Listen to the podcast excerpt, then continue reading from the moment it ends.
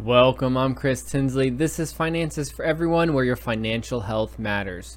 Now, today we're going to talk about the real estate investing seven step guide, and this is part three.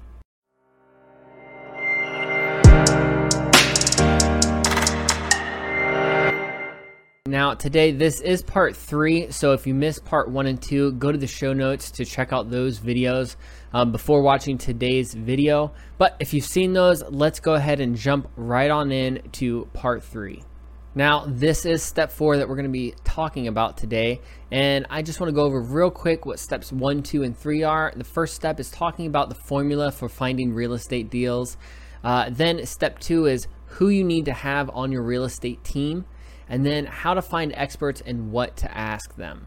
And now we're going to get into step four and then step five, talking more about the seven steps. All right, now we're on to step four get recommendations from experts. So, in step three, you should have called your experts, asked them some good questions, uh, found out a little bit more about them, and if they're going to be a good fit for you to work with. And so, now that you've called some experts, uh, you know, you need to go and reach beyond who you just found on Google. So, you know, some of the real estate agents or other experts, you know, they the good ones have a very small online presence. Uh, I think you'd be surprised that a lot of them really work off of just other people recommending them, friends, family, um, you know, that have been happy with with them and uh, you know are recommending them that way. So, uh, you know, you have those you know agents who use you know recommendations from Google and have a lot of online presence like that.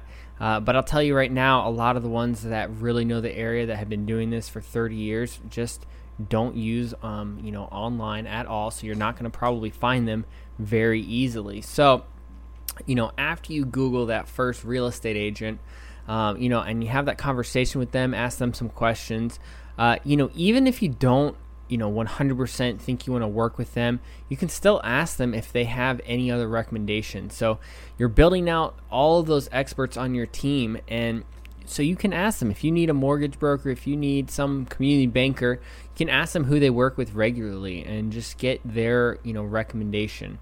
Um, and you know that's really how you're going to get high quality experts because they're probably going to know some people that you may have a hard time finding online or you know if you they are online at all they're on page two of Google, which nobody clicks on hardly.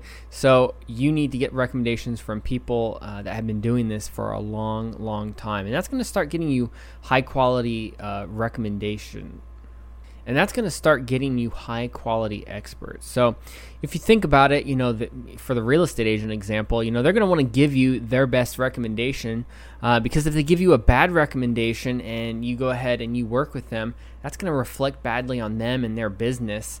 Uh, and, and, you know, most of the good ones out there are not going to do that um, because you know, as you go down the chain, so, you know, your real estate agent recommends you a mortgage broker. Well, you call the mortgage broker up and you ask them for recommendations for a real estate agent or for a CPA or any other expert uh, that you still need. And as you start to talk to more and more people, you're going to get better leads um, with people who will work with you in your real estate business and are really going to work for you and not make things more difficult.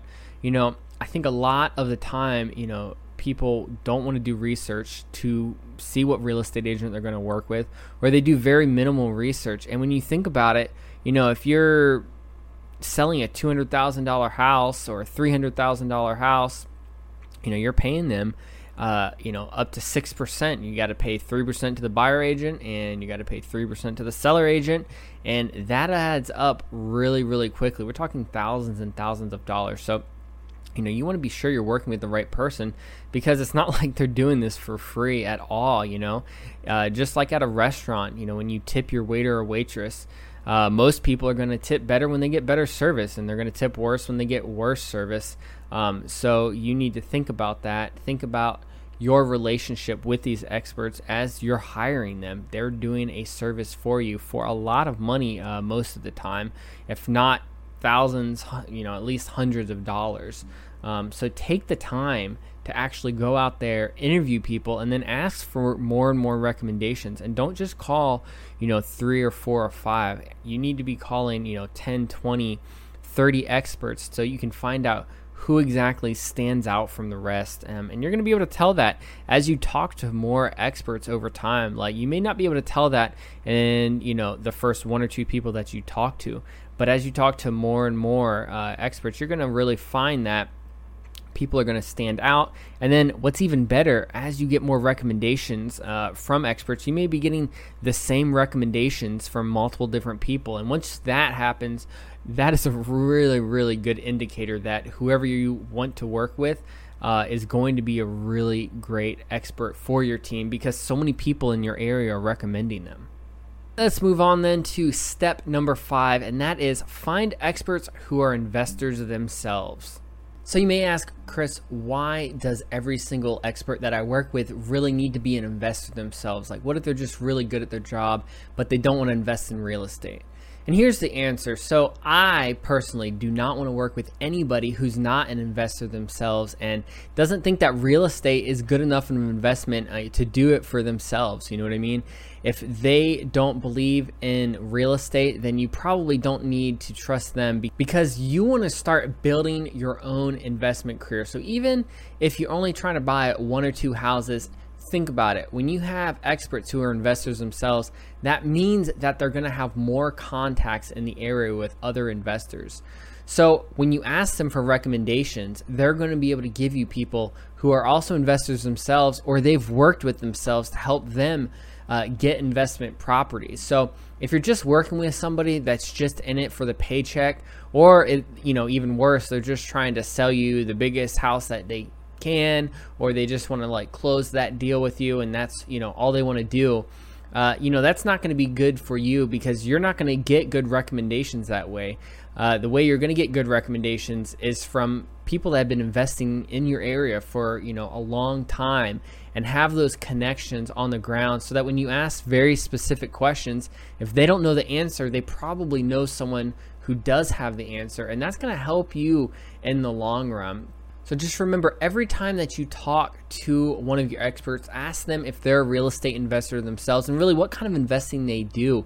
Uh, because they may be able to help you out um, in what you're trying to do. You know, whether or not you're trying to do something uh, like rentals or flips, or even if you're just trying to buy your primary house right now, uh, you know, further down the line, you may want to pick up a rental. You never know, you know, what life is going to bring you and really what you're going to want to do um, in your investing career. So, whether or not you're trying to just buy your primary house or whether or not you're trying to buy 20 rentals or just do a wholesale deal, it doesn't really matter. Being well connected in your area is going to pay you dividends uh, further on down the line. And really, just a safety measure for you is making sure the people that you work with are investors um, so that later on down the line, you're not going to have a problem uh, finding deals. You're going to be able to get them easily. You're going to get help in your area easily, and you're going to ultimately be successful. So that was step number four and number five. Stay tuned for next week when we talk about step six and step seven to the real estate investing guide. Now, I haven't talked about it too much, uh, but this blog post uh, that I have linked in the show notes talking about step one through seven and this series of videos that I'm doing, um, actually highlighting everything in the seven steps, is actually captured much more broadly uh, in one of my courses called the Real Estate Deal Finding Toolkit. Um, and really, what I like about this course is the fact that it not only tells you all the things that you need to do uh, to find real estate deals, but it also gives you uh, some of the tools. I have an Excel toolkit in there that is going to help you stay organized and be able to find experts in your area that are going to help you find deals.